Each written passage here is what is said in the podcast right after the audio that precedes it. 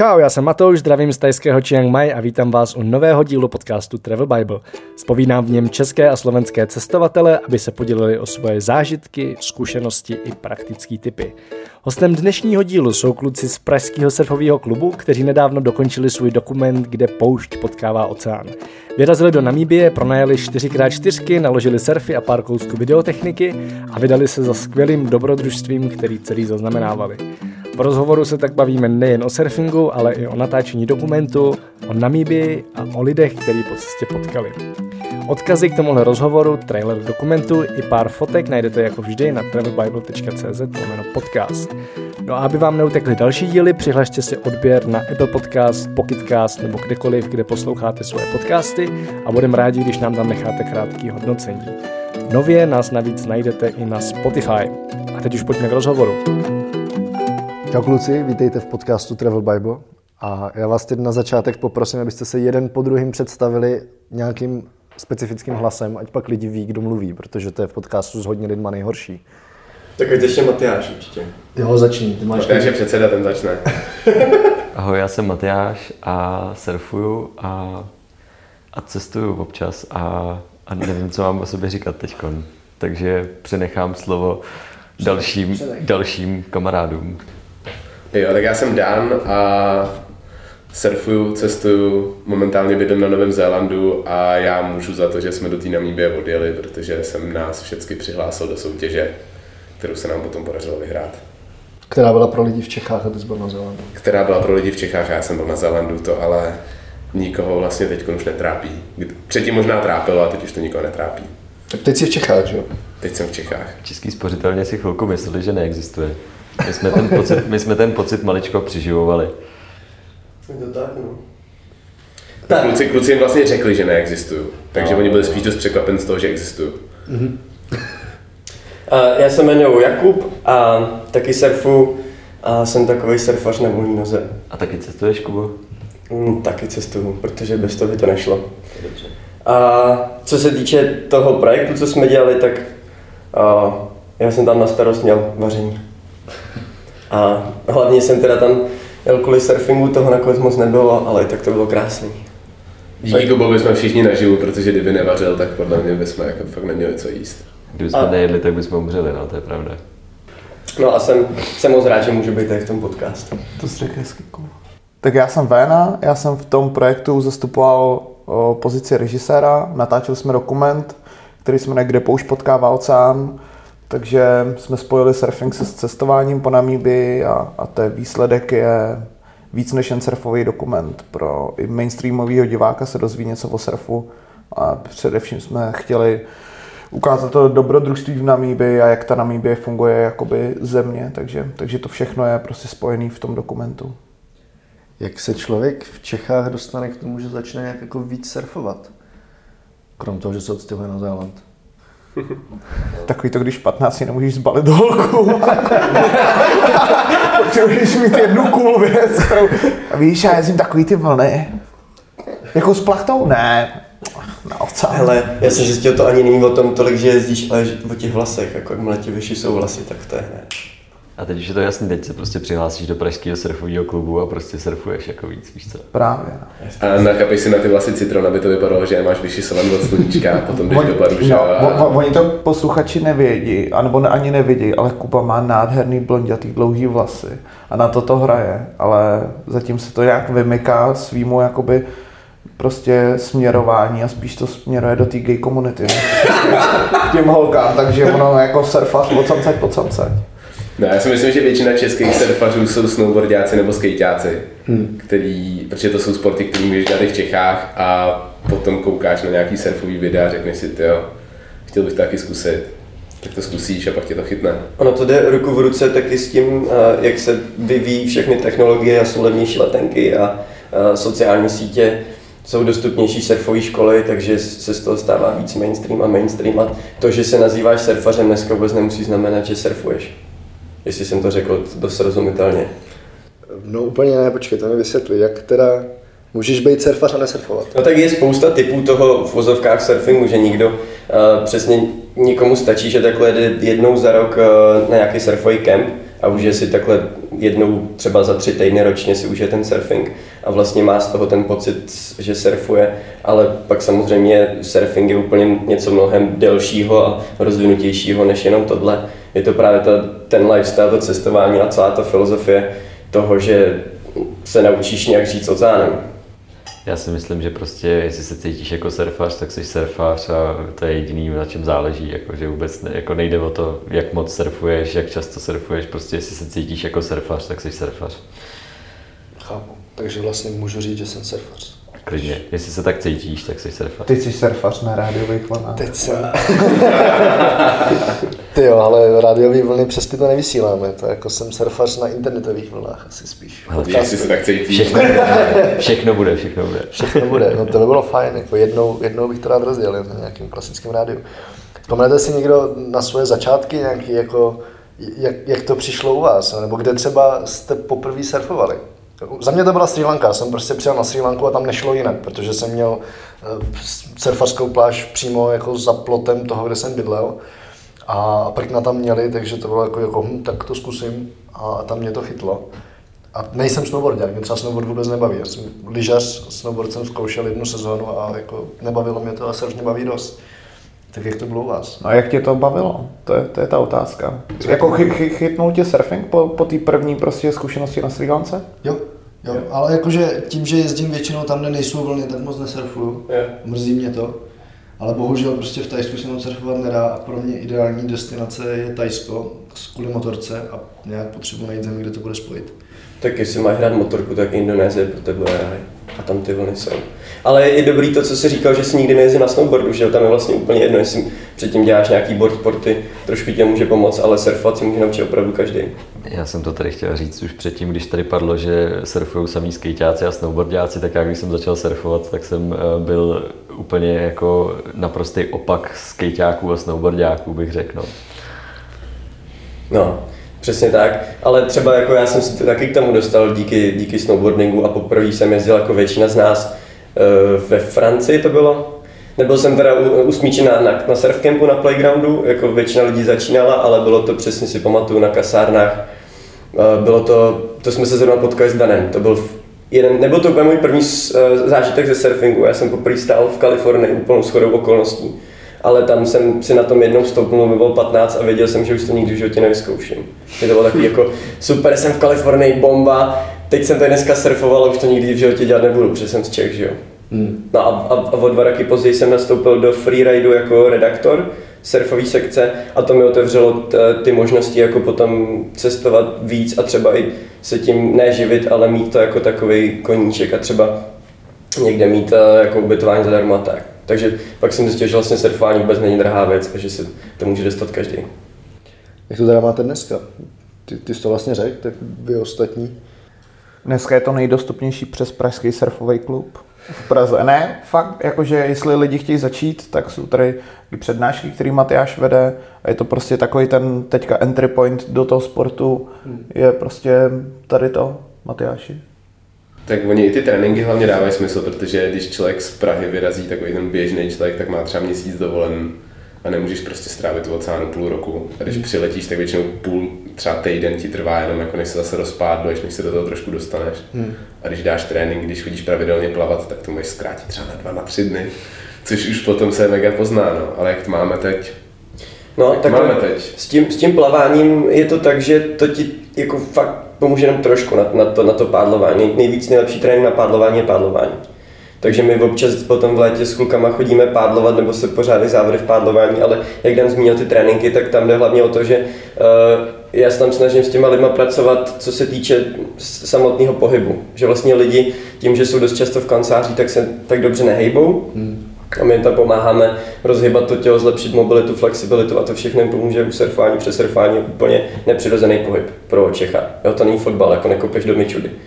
Jo, tam vlastně eh, stojíš na prkně, Pro mě je teda i fotbal absolutně nepřirozený. jako třeba, když jsem třeba na bruslích v pohodě, tam je to super, ale fotbal, ty, to, to ne. Ne, ale aby- abych zkrátil tu odpověď, přemo mluvím, tak uh, určitě základ je prostě jet na lekci surfovou. Začínat se surfovou lekcí ideálně ta, která se dělá pro Čechy. Jo, je rozdíl mezi surfovou lekcí, která se dělá pro lidi v oceánu a ty pro Čechy, protože je důležitá ty znalosti teoretický, který právě Matyáš poskytuje na těch přednáškách, lidi můžou získat už předtím, než tam pojedou, anebo to mají v rámci toho kempu nebo té lekce.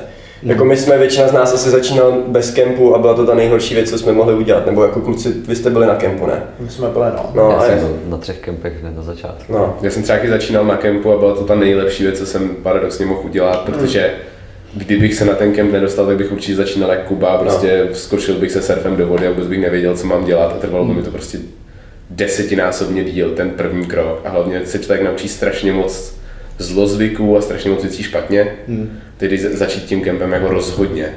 Na snowboardu si myslím, že můžeš se jako postavit a nějak jako prostě se dolů z toho kopce dostaneš na surfu, je to úplně v pasti. Tam jsou fakt dost důležité ty teoretické znalosti oceánu, proudů a těle věcí, které jsou fakt nebezpečné a to může jít pak i o život. Takže a hlavně ti to ubere tu část té zábavy, což je jako tam nejdůležitější. jo. Když se nebavíš, když si topíš, tak jako to je se tak hovnu, že jo. Takže potom nemáš zážitek z toho sportu.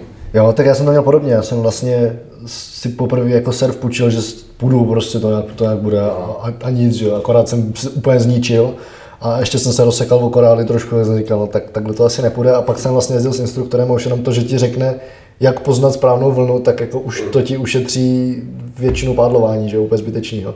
Amen. Prostě to je přesně ono, no. Takhle. Jako jestli můžeme v tomhle podcastu předat nějakou uh, důležitou věc komukoliv, kdo chce začít, tak je to, ne, abyste si našli pořádný uh, surfový kemp nebo lekci nebo instruktora, hmm. kterým víte, že je dobrý a tomu klidně jako investujte do toho ty peníze, on se vám to vrátí potom. Jako to není tak, já jsem začal, já, hele, já nemám peníze, tak já si pojedu dodávkou, půjčím si surfa, že to se nějak naučím, ale potom jsem ve finále natřískal mnohem víc peněz, protože jsem neuměl jako jezdit, že. Hmm. Koupil jsem si blbý prkno, bla, bla, bla. Klasická historka. Ona prostě ta první zkušenost s tím oceánem je důležitá, aby byla pozitivní. Já to vím, když třeba tyjo, moje slečna začínala surfovat, tak prostě když jí tam vezmeš do blbých vln, ona se vymáchá, tak pak k tomu vznikne nějaký strach, že se začneš bát té vody a, a, to je pak nejhorší, když jakoby máš postupovat v tom sportu trošku dál, tak tě to hrozně limituje ty, tyhle věci. Takže ta první zkušenost, aby byla pozitivní, je, je to nejdůležitější pro ty nováčky v tom sportu. A pak, pak už se můžeš zlepšovat sám, jakože říkáme, že musíš jezdit na surf campy furt, to my jsme taky nejezdili, jsme tam byli dvakrát, třikrát a pak už máš dodávku a, a jedeš socko, socko lifestyle prostě ve Francii, nespíš na pláži, jíš bagetu a surfuješ. No ale zase třeba není vůbec špatný, že když člověk jde na ty dva kempy, pak se nějak čat sám posouvá na tom peňáku a doporučuji co nejdýl jezdit na peňáku, protože to je sranda a člověk se nejvíc užije, to bezpečný. A potom, když se pak někam posune, tak si myslím, že je docela dobrý na nějaký ty úr- úrovni polopokročilýho si třeba taky toho kouče zaplatit. Jo, pak už to funguje trošku jinak, pak máš většinou nějaké individuální lekce, je to dražší. A zase si myslím, že to jsou dobře investované peníze. Hmm. A mě třeba tyhle ty věci úplně nejvíc pomáhají. A to, bys, to, to bych taky chtěl jako dál potom nějak předávat lidem a organizovat ty kempy pro pokročilící surfaře. Třeba. Myslím, si myslím, že je na to prostor v Čechách. Jako. Na to, že jsme tak malá země, tak Máte máme... přehled, kolik tady je surfařů zhruba? Já to by byl zajímavý výzkum. Uh, teďkon, uh, jak jsem byl včera, včera jsem byl na tom mejdan, tak tenhle ten surfcamp, uh, tenhle ten surfcamp měl 250 klientů za, za tuhle tu sezónu. Takže 250 na jednom surfcampu a, a, to není, a to je jenom jedna destinace, takže já si myslím, že se otočilo za, za, za letošní sezónu se určitě otočilo víc než tisíc lidí na českých surfcampech, takže když si, no, Plus, když, když vezmu, kolik dneska lidí jezdí na Bali, kolik Čechů, že jo? Kde s- No, jak, Bali je nový Chorvatsko prostě. Rozhodně, rozhodně prostě jsou to tisíce Čechů, který někdy zkusili surfing a který prostě v, to, v této komunitě se nějakým způsobem zapojili. No. A kolik myslíš, že má to jádro, jako když to jako sečteš těch lidí, co to fakt sledují, co, co tím v uvozovkách žijou? Já si myslím, že třeba taky jako dvě kila takových těch korovějších surfařů by tady mohlo být. To nejvíc kupa mich, ne? Jo. Prostě já jsem tak kor, že to ani nejde. Jak vás pak napadlo vyrazit do Namíbie? Proč zrovna Namíbie? Tyjo, to bylo vtipný, já jsem o Namíbii slyšel asi rok předem od kámoše, který vůbec nesurfuje a jenom tam jel na safari se svojí holkou a projel tu zemi a hrozně mi ji vychválil. Prostě během hodinové cesty autem mi řekl, že to bylo nejlepší cestování jeho života a to už měl prostě obětou půlku země koule. Hmm. Takže jsem si tak nějak jako uložil někde vzadu v hlavě a my jsme se vlastně přihlásili do té soutěže, já jsem volal klukům jako i s tím, že vlastně potřebujeme vymyslet, jako jaký projekt tam přihlásit.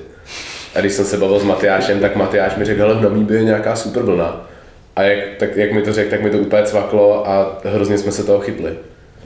A vlastně je docela vtipný, že já jsem o tom teď přemýšlel, jako, že tahle otázka přišla hodněkrát, že jo, takže já jsem se bavil s jednou kamarádkou a ona byla v Namíbi a napsala dokonce nějaký článek eh, na novinkách, je myslím článek její eh, o Namíbi. Hmm. A ona mi o tom vyprávěla, jak tam zapadli někde s jeepem a tak, takže vlastně od té doby jsem měl trošičku tu Namíbi v hlavě. I, i vlastně jsme říkali, že bychom tam možná třeba jako jeli. A pak najednou přišla tato příležitost, tak, tak jsem říkal, hele, tak pojďme do Namíbie. A, a klukům se to líbilo. Tak jsme vymysleli, že pojedeme do Namíbie. No. Pak se to líbilo i dalším lidem. No. Já jsem hlavně, mně se líbil hlavně ten Danův sen, nebo ta jeho, eh, ten jeho, ta jeho představa, že jedeš tím jeepem, kde nahoře máš ten uh, vysunovací stan mm. a jezdíš po, po té poušti, kde prostě najednou z té poušti přijdeš k tomu oceánu a tam nějaký spot, kde prostě nikdo není. Že to jsem vždycky viděl nějaký ty super cool fotce na Instagramu nebo nějaký články na, na těch světových magazínech, tak to jsem vždycky viděl a ty jsem si to najednou představil, jak, jak mi to Dan řekl, tak jsem to představil a řekl, ty vole, no tak tohle, to bylo úplně sen, že jo. Prostě vlastně v tom jeepu Samozřejmě realita pak byla jiná, ale třeba vůbec já jsem vůbec netušil, kde na Bíbě je. Jako upřímně, já jsem nevěděl, jestli to je ty vole u, u Maroka, nebo jestli to je na jihu vůbec, jsem nevěděl. Hmm. Ale věděl jsem teda, že tam je ta jedna vlna, protože to je jako v tom surfovém světě, jako Skeleton Bay, nejvíc ikonická africká vlna, si myslím, až po, po J-Bay a dalších. Takže Překvapilo. My jsme o té zemi vlastně viděli jako všeobecně. Mě přijde dost málo. Já jsem třeba utíkal před novozelandskou zimou a čekal jsem, že jedu do tepla. A pak jsem tam přistál a zjistil jsem, že jsem se jako fakt dost spletl.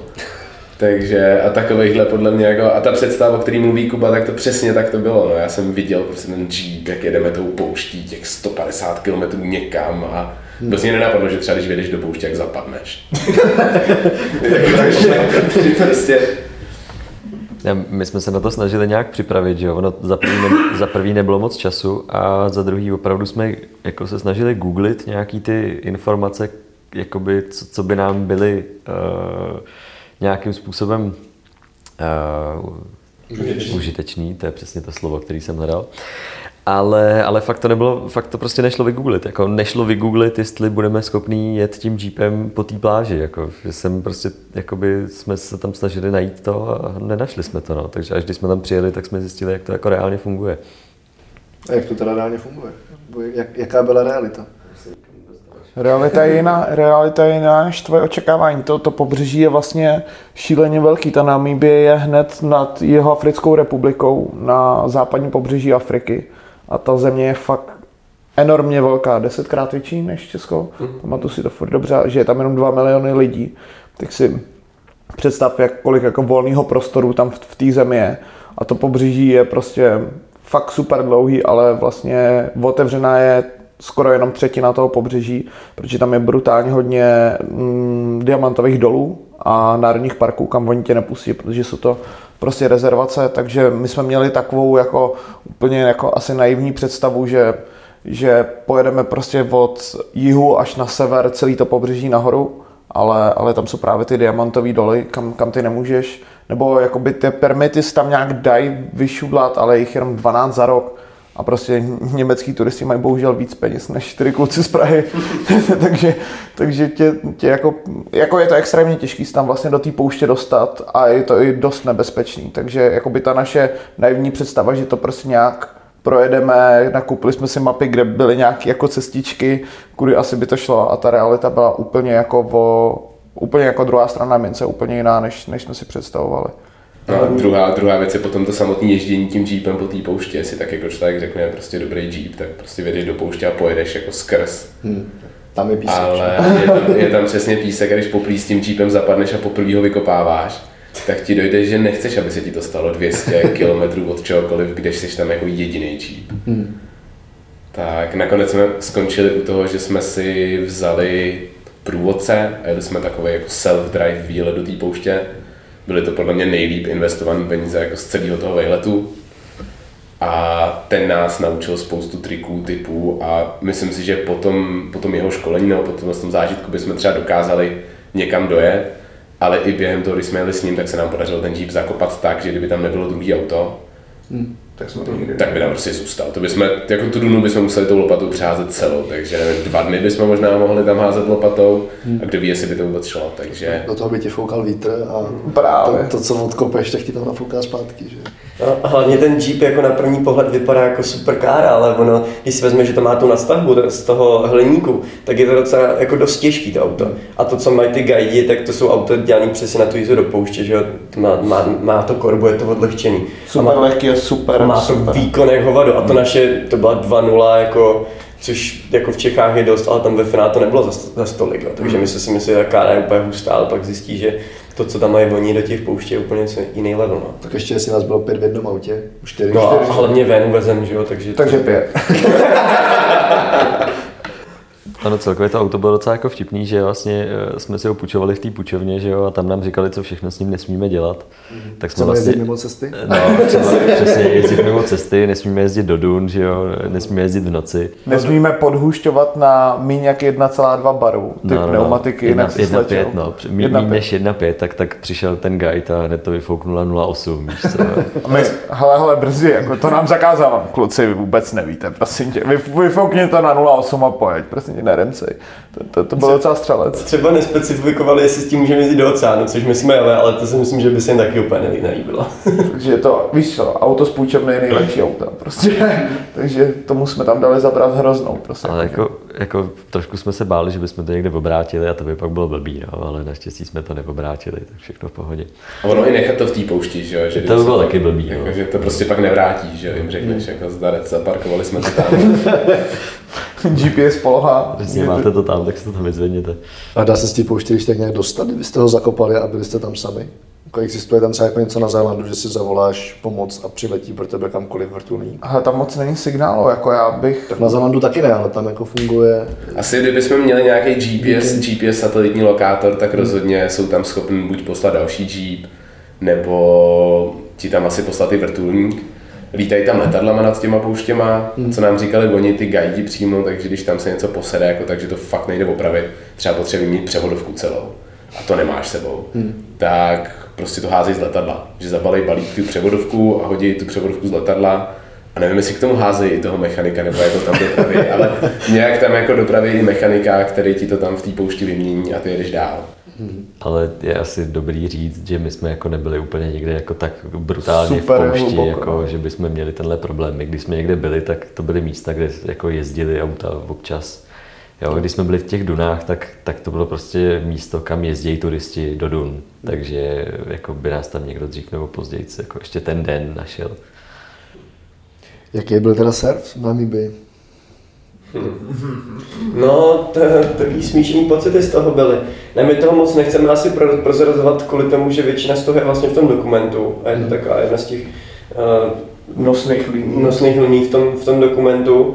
Ale obecně asi můžeme prozradit, že Já bych řekl, že jsme upletli zrovna byč. ne, tak Interní vtip tedy. Zdravíme, zdravíme Matě. jako takhle můžu jenom nastínit, že to, co člověk vidí na internetu, tak v žádném případě není realita. A když to porovnáš s ostatníma de- destinacemi, tak to není úplně ideální destinace na surfování. A vlastně, když si vezme, že my jsme tam kvůli surfování jeli, tak jsme docela jako vystřízeli potom, ale jak říkám, více v tom dokumentu, no. Ale ideální destinace je to na cestování, jakože na cestování pro normální jako cestovatele je to fakt nádherná, super bezpečná země, která má jako nepřeberně množství variant, jak, co můžeš vidět, co můžeš dělat. Jakože, jak je velká prostě, tak, tak si prostě můžeš vybrat cokoliv a nejlepší safari na světě k tomu, no. Takže, takže pro cestovatele je to fakt jedna se super lokalit, kam jet. A ať se ještě vrátíme k tomu surfování, tak já si myslím, že to byla jako docela velká zkušenost v tom smyslu, že uh, přesně máš pocit, že tam budou jako vlny každý den a že to tam bude prostě, že tam je to pobřeží jako dlouhatánský a že, že tam prostě furt bude všude jako chodit vlna a, a že tam prostě budeš surfovat úplně sám všude a tak. A tak jako bylo vlastně docela dobrá zkušenost zjistit, že jako zase je tam spousta dalších faktorů a že to tak vůbec být nemusí. No. Vítr je třeba jeden z nich, z těch faktorů. Tam šíleně fouká v té zemi. jako kor u pobřeží, prostě odběde 11. ráno a začne foukat a ty vlny nefungují dobře, když, foukají, když, když fouká vítr, protože je to rozfouká a nejsou jakoby konzistentní, pěkně vytvarovaný, takže, takže to byl jeden z těch problémů. Taky dost důležitý je třeba věc, která se moc jako na jiných spotech neřeší, že tam je velký rozdíl v tom, odkud, z jakého směru jde ten svel, ta energie, co vytváří ty vlny. Když jde jen trošku třeba víc jihu, tak už potom ta vlna, na která, který, kvůli, kvůli který jsme, jsme tam jeli, tak už jako nefunguje vůbec. Já můžu ti přijít sebe větší vlny a musí být jako fakt ultra velký, aby se to tam vlastně začalo lámat. Jo, takže třeba jenom blbej jako směr toho svého, odkud to přijde, tam dost hrá velkou roli.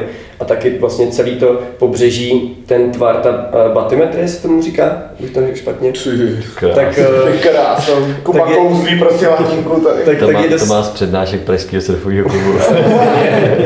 tak eh, je tam dost rozdílná třeba oproti právě té Indonésii. Protože tady je, je to, eh, ten tvar to pobřeží jaký pozvolný, jo? že to pozvolnu, pozvolna to vlastně roste nahoru a je tam čím dál tím měl, mělčí voda, když to třeba v Indonésii dost často jsou tam velký rozdíl, že tam je propad. Hmm. Takže když tam přijde ta energie, tak vytvoří mnohem větší vlny, když to tady se ta, vlna, tady se ta energie postupně ztrácí, takže ty vlny přijdou vlastně mnohem slabší. Než... On to Kuba říká hrozně složitě, ale, ale, ale to pobřeží prostě jako pos, postupně klesá do oceánu, zatímco, zatímco v Indonésii je prostě pláž a za ní je hned hloubka. Co teda ta vlna, za kterou jste jeli?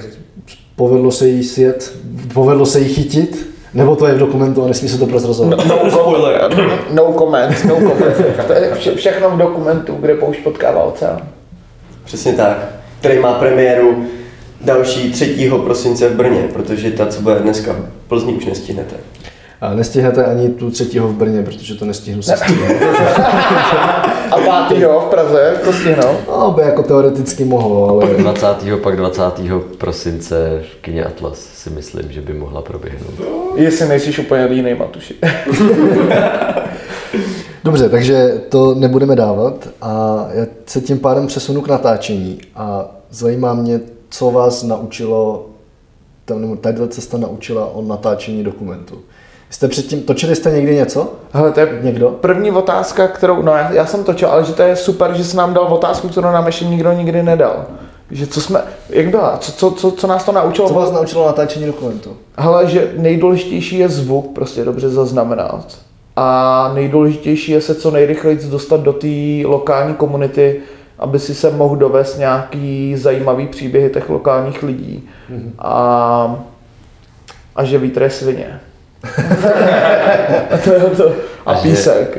A že prostě ty nejlepší momenty vždycky nebudeš mít zrovna zapnutou kameru a na druhý, na druhý pokus už to prostě nedáš. No. First take. First take to nás naučilo. A pak vlastně mě to třeba nejvíc naučilo to, že je úplně jedno, na co natáčíš. Mm-hmm. Že my tam máme vlastně i záběry z iPhoneu, mm-hmm.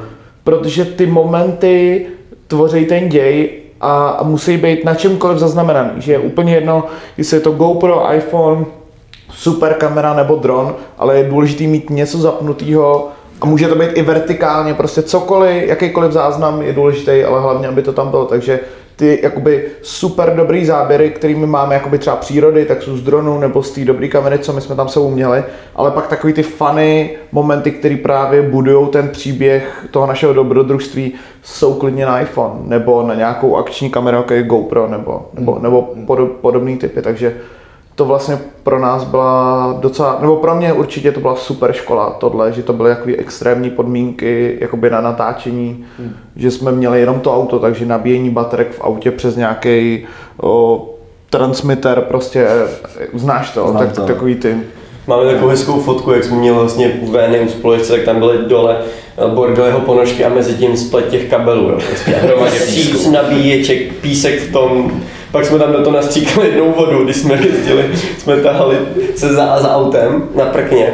Tak jsem měl, já debil, otevřený okýnko, no. A trošku byli jsme do oceánu právě. do té vody a všechno do toho auta, tam ty kabely všude, jako.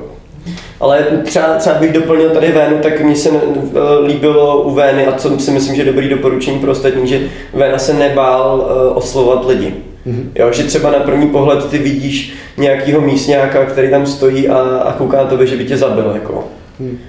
A Vena prostě za ním šel, hele, já si ti také natočím portrét, tak jo, nebo ti to vadit. A, a to prostě, to podle mě má málo lidí a Vena je ten člověk, který mu to nedělá problém. A je, je dobře, že to dělá. A nebát se prostě za tím malý, jít malý oslo, oslovat je prostě co nejhorší se může stát, jako zabijou tě, jo, ale, ale, ale jako oni tě můžou poslat jako pryč, nebo po tebe budou chtít pár peněz, ale proč to neskusit, no? Vlastně, jo, vlastně po tom prvním os, před tím prvním oslovením všichni vypadali hrozně tak, je to, tak, je to prostě jak má syrová země, takže i ty lidi jsou takový prostě, že z nich trošku, já nevím, mají takovou auru, že to tam je prostě ostrý, takže i oni jsou ostrý. Hmm. A jakmile jsme se s nima začali bavit, tak to bylo úplně prostě zlatý lidi, hrozně příjemný, usměvavý.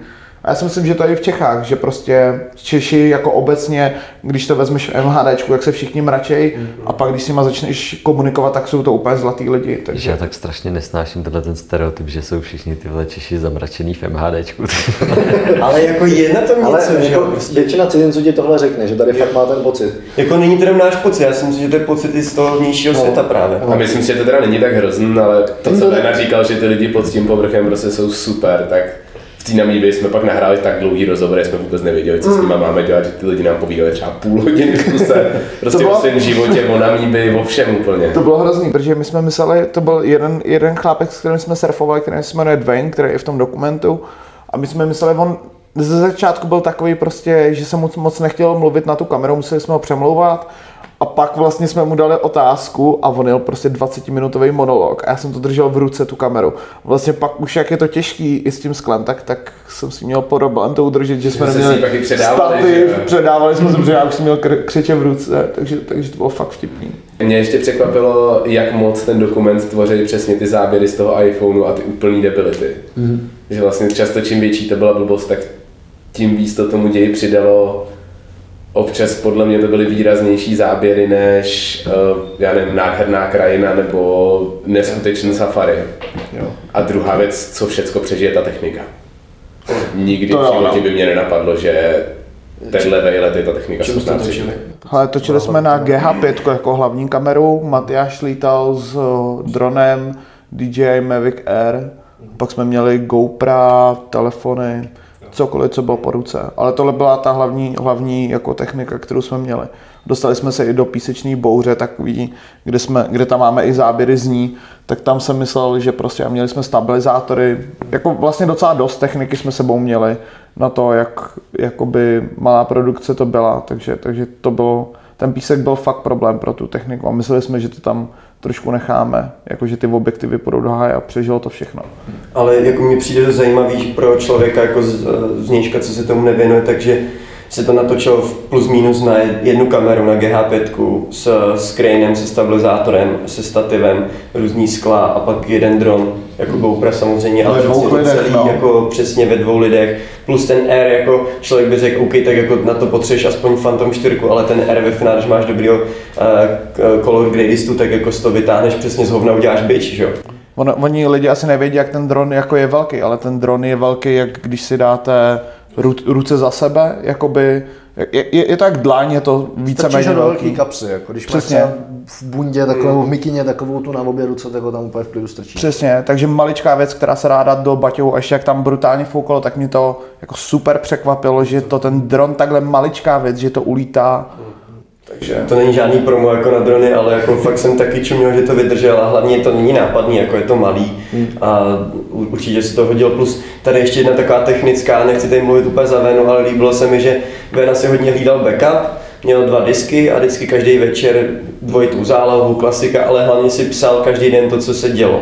Jo. Což si myslím, že je dost důležitý pro, tu, po tu dělovou linku, když to nakonec dáváš dohromady, tak se vždycky víš kam šáhnout, protože to máš sepsaný první den, jsme natáčeli tuhle, tuhle lokaci, tohle, tohle se tam dělo a máš to podle těch složek To, to, to bylo asi nejdůležitější, vlastně, kdyby někdo chtěl točit, tak ať si fakt zapisuje, co se dá, protože my jsme přivezli 90 hodin záběru, nebo 80 nebo 90 hodin a opravdu se Když tím to máš pak procházet po jednom, tak se chceš zabít, že jo? Přesně, přesně. Takže pak, když víš, že prostě někde jsme natočili třeba srnky na poušti, tak pak už máš jenom... Ne, no, tak měli jsme takový záběr, ale když ho máš najít v 90 hodinách, anebo pak máš, víš, že máš tři dny, kde se točilo na poušti z těch 30, kterými jsme točili, tak, tak prostě ušetříš tunu, tunu času. Což tady, kde jsme, tak tady se střihalo, že jo, a tamhle na zdi vysel před chvilkou, teď je tamhle spadnutý plagát, na kterém vlastně jsou napsaný den po dní, co se přesně dělo, kam Véna šahal, že jo, při, při tom střihání, no. Ale vešlo se ti to, že jo, vešlo by se to na A4, ne? Bylo to No, tam to je prostě napsané, tam to vidíš, na zemi to je. Super, takže psáci, co, co se dělo a i- je to vlastně super takový deník pak, že máš jakoby přehled, co, co, se, co, co se událo a dá se to z toho sestříhat. Pro mě to taky byl jakoby první jakoby mm, delší dokument, 45 minut, to už je jakoby střední formát, že už to není úplně short, to je do 40 minut, takže takže středně dlouhý dokument, takže vlastně super, super hodně zkušeností, naučili jsme se na tom spoustu věcí a, a posunulo nás to podle mě všechny zase někam dál. Potkali jste třeba někoho, kdo vám nějakým způsobem změnil pohled na život? Nebo třeba jako hodně na Afriku, nebo na, na nějaký, vůbec jako na nějaký životní názor na to místo? Já myslím, že uh, mě třeba jako já hodně přemýšlím o všech věcech a tak, takže jakoby eh, ne, nebylo tam, asi tam nebyl nějaký okamžik, kdyby mě někdo jako otevřel oči, mm. ale vlastně, eh, co jsem si teď vzpomněl, tak zajímavý byl ten guide, co nás provázel těma, eh, těma Dunama. Tak eh, on to byl bývalý byl, byl v těch, byl v, prostě ve speci, speciálních eh, silách armády jeho africký a potom, když skončil v, tady na těch, eh, v té armádě, tak byl 20 let kapitán na rybářské lodi. A byl takový prostě jako člověk, který opravdu jakoby zkušenosti a autorita z něj úplně čišily. Ale pak vlastně jakoby jsme se s ním nějak víc bavili a, začal vlastně být takový jako hrozně protrampovský a za- jako dával nám takový ty jako názory světový, se kterými třeba jako já se úplně nestotožním a bylo to vlastně hrozně zajímavé to poslouchat a, a vidět vlastně tu, ten jeho pohled na ten, na ten svět, no, že eh, tady v nějaký té naší pražské bublině vlastně se s tímhle tím moc nesetkáváme, tak tam bylo fajn jakoby vidět takovýhle jako člověka, který opravdu jako neskutečný respekt v nás zbuzoval, ale pak prostě nám říkal věci, se kterými jsme se úplně nedokázali stotožnit. No. Teda aspoň si myslím, že to Jo, bylo. jo, úplně stabilistí. Stoprocentně. A bylo tam hodně vidět, jak je tam v Namíbii, která je vedle jár, jedna z těch nejro- nejrozvinutějších zemí v Africe, tak jak je tam obrovský konflikt mezi těma bílejma přistěhovalcema a těma černochama, že vyvážit to nějak, aby byly rovnoprávné, aby jeden neutlačoval druhýho, je hrozně těžký. Že prostě ta síla většinou přepadne na jednu stranu, anebo zase na druhou a A jsou tam takové křivdy z minulosti, které se prostě po generace neodpouštějí, takže, takže ta historie té země je prostě složitá, oni se tam s tím snaží vyrovnat, tak, tak to, to v nás rezonovalo, že jsi to viděl, že si vlastně nedokážeš představit, jak funguje rasismus, nebo jako, že, že to někdo tak může cítit, když žiješ prostě třeba jako my v Praze a, a pak to vidíš prostě v realitě, že, že ty lidi mají prostě jiný názory, protože mají jiné zkušenosti a jak říkal Matyáš, ty se s tím třeba nesotožňuješ, ale, ale prostě tak to je, takže bylo to zase dobrý vidět jakoby takovýhle lidi a takovýhle jakoby, jako poslouchat jejich zkušenosti z jiného úhlu pohledu. No. Je zajímavé, že my, kdybychom se vůbec s těma lidma nebavili, nebo bychom nejezdili mimo ty turistické destinace, tak to podle mě ani nepoznáme. Že na první pohled všechno je tam docela velký luxus v těch uh, letoviskách, no, v těch větších městech, uh, kde to vypadá jak v Kalifornii, kde jsou fakt luxusní domečky u pobřeží. A říkáš si to, jako pak jsou tam, je tam německý vliv, jo, dost baráků, německý názvy, i ten styl, je tam dost eh, z toho germanismu jako převedený, ale jako je tam takový luxus a bezpečno a tohle všechno a dokud se nebaví s těma místními, tak vlastně nezjistí, že tam probíhá nějaký vnitřní konflikty, který tam nevidíš, protože si to hlídají nebo něco takového. Jo, takže je určitě dobrý se s těma lidma bavit nebo zajet někam mimo ty cesty, mimo ty hlavní turistické centra a bavit se s těma lidma, že pak člověk zjistí tyhle ty věci. No. Takže ne, že by nám tam někdo úplně změnil jakoby světonázor, ale, ale spíš nám otevřeli mm, další obzory, jak, jak prostě vnímat tu, tu jejich lokální realitu. Ano, že to, že to není černobílý, že to není prostě tak, že bílej by utračoval černýho a potom černý utlačoval, že prostě ty konflikty jsou tam hlubší. No. A třeba mě ještě dost mi změnil život, no tak jako zprostředkovaně, protože eh, byl, my jsme měli nějakou možnost se tam dostat na workshop surfový a byl tam jeho africký coach. asi 50 letý týpek, jaký malinký frejrek, který fakt dlouho jezdí a předal nám hodně znalostí, co se týče surfingu. Jako dost takových těch věcí, které by člověk měl znát, když pak už chce jezdit uh, trošku uh, víc. A to mi změnilo jako pohled na surfing určitě, což znamená, že mi to změnilo život. No. Takhle, zprostředkovaně. To jsem se mám rozbrečel teď, jak to bylo hluboký na konci. Já jsem měl potom, potom ještě jednu věc, že jsem začal mít trošku větší strach z Číny, když jsem zjistil, jak hodně investují do těchto afrických zemí. Což je vlastně docela vtipný, že v té Namíbii je jenom 2 miliony lidí, takže tam stačí jako hrozně málo Číňanů, aby se tam nějak usídlili a normálně tam začali měnit jejich politiku, že jo. Což přesně říkal ten, eh, ten náš guide, ten, já už ani nevím, jak se jmenoval, ale ten, ten Casey, prostě... Casey. Casey, no jasně, Casey. Tak ten to přesně říkal, ale začíná se sem přistěhovávat víc a víc Číňanů, který si tady normálně jakoby eh, dělají trvalý pobyty a snaží se tady získat občanství a prostě do pár let nebo desítek let tady jako bude víc Číňanů než, než nás, no. Ono zajímavý, že ten jejich hlavní přístav v tom městě, kde my jsme byli, byl celý jakoby mm, zasponzorovaný čínskou vládou. A já, Matyáš, ty o tom si víš. Jo, ne, což, což Čína dělá, to se tady dostáváme úplně do nějaký politiky, ale, jako to, ale Čína, Čína je jako ustá v tom, že fakt jako staví, staví eh, přístavy všude po světě, v takhle v zemích, které nemají moc peníze. Sri Lanka na to třeba jako strašně doplatila, že tam postavili velký čínský eh, přístav, který se vůbec nepoužívá, ale Sri Lanka za něj dluží strašný peníze a dali ho teď do zprávy Číně a jsou prostě, eh, přišli, přišli o přístav, ten jim spravují Číňani a navíc mají prostě obrovský čínský dluh s obrovskýma, s obrovskýma uh, úrokama a to je prostě taková nějaká politika teďko, no. Oni se snaží budovat tu, tu hedvábnou stezku, nebo jak oni tomu říkají, mají hedvábnou stezku a pak ještě nějaký takový pás, Hedvábný svět. hedvábný svět. Tak zrovna v Africe je ještě zajímavé, že tam investují obrovský prachy do šíření jako čínské kultury. Což se neví už skoro vůbec, ale oni vlastně jako investují do propagandy vyloženě prostě jako čínského vidění světa a snaží se to tam strašně jako šířit a vlastně investují do škol, ale v těch školách se učí čínským stylem a učí se tam prostě o jako čínským, čínským životu. Což je masakr, jako, že když si vlastně vezmeš, že oni tam jdou jakoby pomoct té zemi, postaví tam školy, ale úplně se ty lidi zaháčkujou a Ale nezištná pomoc v Africe, to je, no, to je jako, to je ano, to je, to je téma na další podcast. přesně, přesně nevím, jak moc už odbíháme od tématu, ale že jako Čína se vůbec jako ne, eh, netají tím, že se snažili skoupit nějaký eh, média v Evropě, aby, eh, a, a vyloženě to říkali, aby zlepšovali mediální obraz Číny v Evropě. Jo, jo. Takže což je prostě jakoby eh, jiný výraz pro propagandu, že jo, ale eh, chtěli koupit novu, že jo, už to, že koupili Slávy, tak to je, jako, to je taky prostě jako jenom tak pro to, aby vlastně se tady jako zalíbili, aby, aby tady prostě měli dobrý jméno Číněni. No. Je to, je to docela vtipný, jak to takhle Tak jako... tam, tam v té Namíbii to bylo vidět ještě jakoby víc syrovit, že prostě viděl ten reálný dopad, že ten Casey nám říkal, že prostě oni tam dávají nějaký politický vězně, který, který staví ten, který staví ten o, přístav a pak tam zůstanou a zač- začnou se tam nějak integrovat do té společnosti. Do, docela zajímavý, jakože tak tyhle zkušenosti právě, když jsi jakoby normální turista, který si jede, který přijede do Namíbie, jede na safari, podívá se na slony, žirafy, podívá se na Susus Flight, což je taková poušť s jílovým dnem, tak tohle úplně jakoby nezaznamenáš, že tam jsou takovýhle jako nějaký vnitřní problémy, což nám se povedlo díky buď to tady Caseymu nebo té surfové komunitě, do které jsme se přes ten workshop, o kterém mluvil Kuba, dokázali nějak trochu integrovat. Naučili jste se třeba něco sami o sobě? V průběhu těch 30 dní, jste zavřený, zavřený v autě ve čtyřech lidech?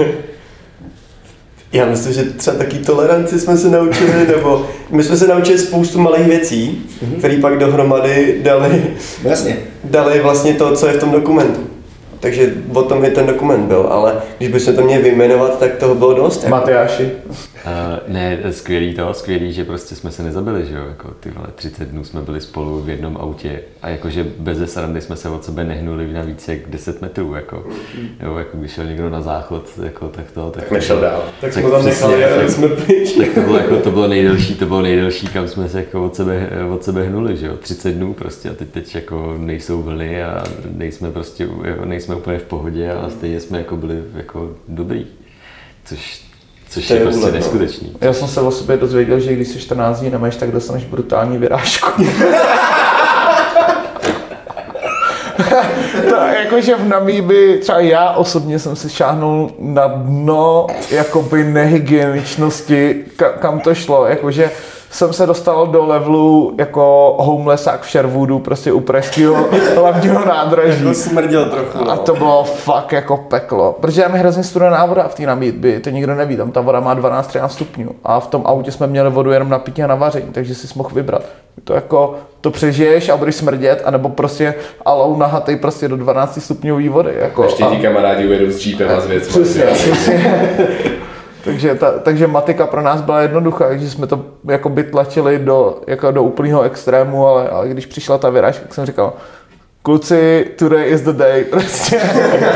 To jsme jeli do kempu, ne? Ne, ne, ne, jeli jsme, to prostě jsme právě, právě, ne? právě už jsme skoro jeli domů, a- ale to bylo, No. jakože tělo rezignovalo prostě na tenhle, na tenhle náš životní styl a la homeless. To je skvělé na tom surfingu, že ty jak eh, surfuješ, tak se pořád nějak aspoň trošku mej. Sice jsi pak volepený od sole, mě to třeba vůbec nevadí, jo, ale furt jsi aspoň v té vodě.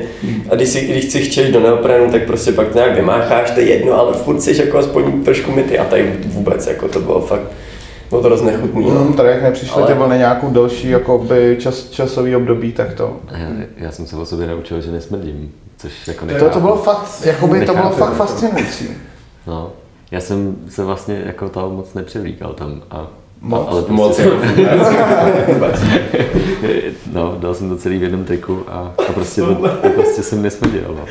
A, a, a, jakoby nechápem to nikdo, ale to je prostě... Ale že ani nohy mu třeba nesmrděli, víš co, Boty, jakože... boty, úplně v pohodě. Boty prostě normálně jsem si k ním čuchnul a úplně byly dobrý. Jako. Ale ponožky si jednou vyměnil, ne? Jo, ponožky se... Takže vlastně jsme se tam toho naučili fakt, jako když to, když to jsme řekli, sečteš, řekli jsme fakt skvělé věci, co jsme se naučili. To. No. No. Já, jsem třeba, já jsem třeba dost zabojoval se svým OCD, že mám rád, když jsou věci čistý. A ten Jeep byl třeba od třetího dne úplně plný písku, ale jakože ne, že pod nohama máš písek, ale že prostě všude, Všude. písek. Šáhneš na palubku písek, v kapse máš písek, za ušima, v uších, v puse, ve očích. Ráno jsme se probudili a místo vospalku si z očí vyndáš písek. A po třeba 15 dnech ti to jako dost přestane vadit. Až na to křupavý jídlo, to mě sralo jako do prvního do To posledního je, dne. to se člověk nezvykne, no. palačinky s pískem byly fakt epic. Jakože to jsme měli, po, poprvé si měl prostě, že si dáš palačinku a ona tak příjemně chroupe mezi zubama. Ale zase tím pískem pak eh, se skvělem je nádobí, že jo? Písek je nový jara. Což třeba Vena, Vena má fobii z mytí nádobí, takže uh, to, mi to, to, se ne, to se nenaučil jako mít nádobí tam, teda, nebo vlastně dvě, dva talíře podle mě umil nakonec, takže se taky něco naučil. Počkej, proto jsi to tak vychvaloval tu míčku? No právě. to chápu. Máme Ne, novou ne, ne. míčku doma. Jinak je on, je, on je mega šikovný na všechno, ale on eh, všechno eh, bere jako poměr cena výkon, ale jediný, co prostě nádobí, tak to jako Hlavně to se to nejde. prostě hnusí, jako že matlat se těma rukama v cizím jídle, prostě já to nedávám, no, takže. No ale ještě jsme se zase naučili, nebo já jsem se naučil poslouchat podcasty, že my jsme tam, jak jsme jezdili dlouhý vzdálenosti, tak třeba 600 km jedeš skoro rovně jenom. A ta cesta dělá tak si pustíš podcast a jedeš prostě, ubíhá to. A je fakt, že to řízení jsme se naučili taky hodně, hodně o tom, jak jet tam, kam nemáš jezdit. A jak manipulovat s tím jeepem, co udělat a zachraňovali jsme ostatní lidi, vykopávali. A... Ano, a my jsme se hlavně naučili vyměnit, eh, vyměnit tu spojku, že jo? Jo. Na té trojce z, busna, z busny CZ. Znáš busny.cz, ty, co jedou, mají na streamu pořád? Neznám. Ne, ne, ne, dva No, no, jako no, páreček. holka, kluk, eh, jsou to, s- normálně pracují, nejsou žádní automechanici. jo. Počkej, já vím, slyšel jsem o nich. Mají takový růžový busík, busík, no, no, té no. trojku. No. No. tak my jsme regulérně je vzali do pouště, protože jsme mysleli, jaký jsme tam zkušený. A mysleli jsme si, že tady ta, ta, ta, ta trojka to vydrží, takže jsme upustili že jo, pneumatiky, jeli za náma a vždycky jako tak jsme na ně chvilku čekali, se někdy zastavili a zapadli. A pak vlastně po třetí, když už zastavili a nemohli vyjet, tak už tam zapadli na furt, protože se neprotáčely kola, že, že jsou úplně kompletně spálili spojku novou, kterou vyměnili nedávno. Naštěstí mě tu náhradní, takže my jsme pak vzali k jednomu nákupáku a díky tomu, že to auto je trošku zvedlý, tak jsme se pod, normálně mohli lehnout. A s tím Davidem jsme to prostě ve čtyřech lidech, nikdo z nás není automechanik, David to zná jenom protože to auto nějak jako opravoval s nějakým kámošem, tak jsme to vyměnili s tím, že na telefonu byl týpek z Čech, automechanik. to byla největší že jsme prostě po Facebook Messenger volali nějakému cápkovi do Prahy, který nám radil, jak v Namibii na parkáči u Teska vyměnit spojku tyhle z té trojky. jako trvalo to 4 hodiny a vlastně pak pod mě s čelovkama jsme to tam snažili, no průsery jsme tam nemohli nasadit prostě tu, tu jednu osu a celá ta, celá ta převodovka měla tak 60 Šíle- kg. šíleně těžký, A ve 4 let jsem také držel, že jsem tam nadspat. A tři vybitý čelovky pod sebou, takový desky, na kterých jsme jezdili při tom sandboardingu. Všude prostě nějaký volej, bordel, písek a... Ale naučí tě to, že fakt se dá zvládnout všecko. Protože mě by nikdy v životě nenapadlo, že můžu jako já zvednout si to, takže prostě vyměnit spojku auta, to je úplný nesmysl. To jsem přesně chtěl říct, že aby se to zobecnilo nějak, takže jsme se vlastně podle mě naučili, že fakt jakoby jsem tam měl pocit, že se nemůže stát vůbec nic, co bychom nezvládli.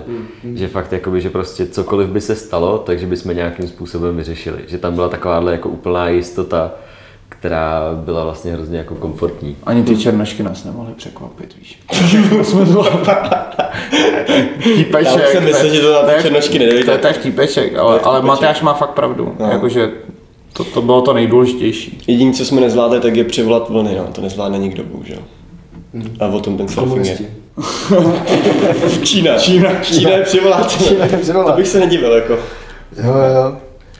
Tak jo, ale máte něco, co byste chtěli posluchačům vzkázat, nějakou hrozně hlubokou myšlenku, anebo naopak nějakou blbost? Že jsi dobrý, že jsi dokázal zeptat na otázky, které se nás nikdo nezeptal. Hm. Jo, to byl skvělý, podcast, jako. Tak děkuji, to mě těší. Takže poslouchejte víc podcasty, jezděte na místa, kde jste nebyli. A přijďte se podívat na Kde poušť potkává oceán. Mhm. Je to na Facebooku, Kde poušť potkává oceán, nebo Pres... Matyáš? Pražský surfový klub, je to Facebook, Instagram a budu ještě učit nějaký další premiéry a kdybyste chtěli to třeba promítat někde u vás na městě, tak není problém, napište a dá se domluvit, jako. OK, určitě dáme odkazy do poznámek a já tady mám poslední otázku, kterou dávám všem a jestli posloucháte podcast Travel Bible, tak víte, která to je. A bude to dlouhý, protože je vás hodně, ale když si teď představíte, že by se vymazalo všechno, co jste natočili, co jste, což by strašně bolelo těch, no to je jedno. To je úplně Když zahodíš tam ten disk, co je na stole, tak, tak, tak se je to stane. Všechno, co jste natočili, všechno, co jste kde řekli v nějakých rozhovorech nebo někam napsali a měli byste teď možnost předat světu jednu jedinou myšlenku, tak co by to bylo? A může to být něco strašně filozofického, hlubokého a může to taky být nějaká jako drobnost. Když budete mít možnost trsat s černoškama, tak trsejte s černoškama.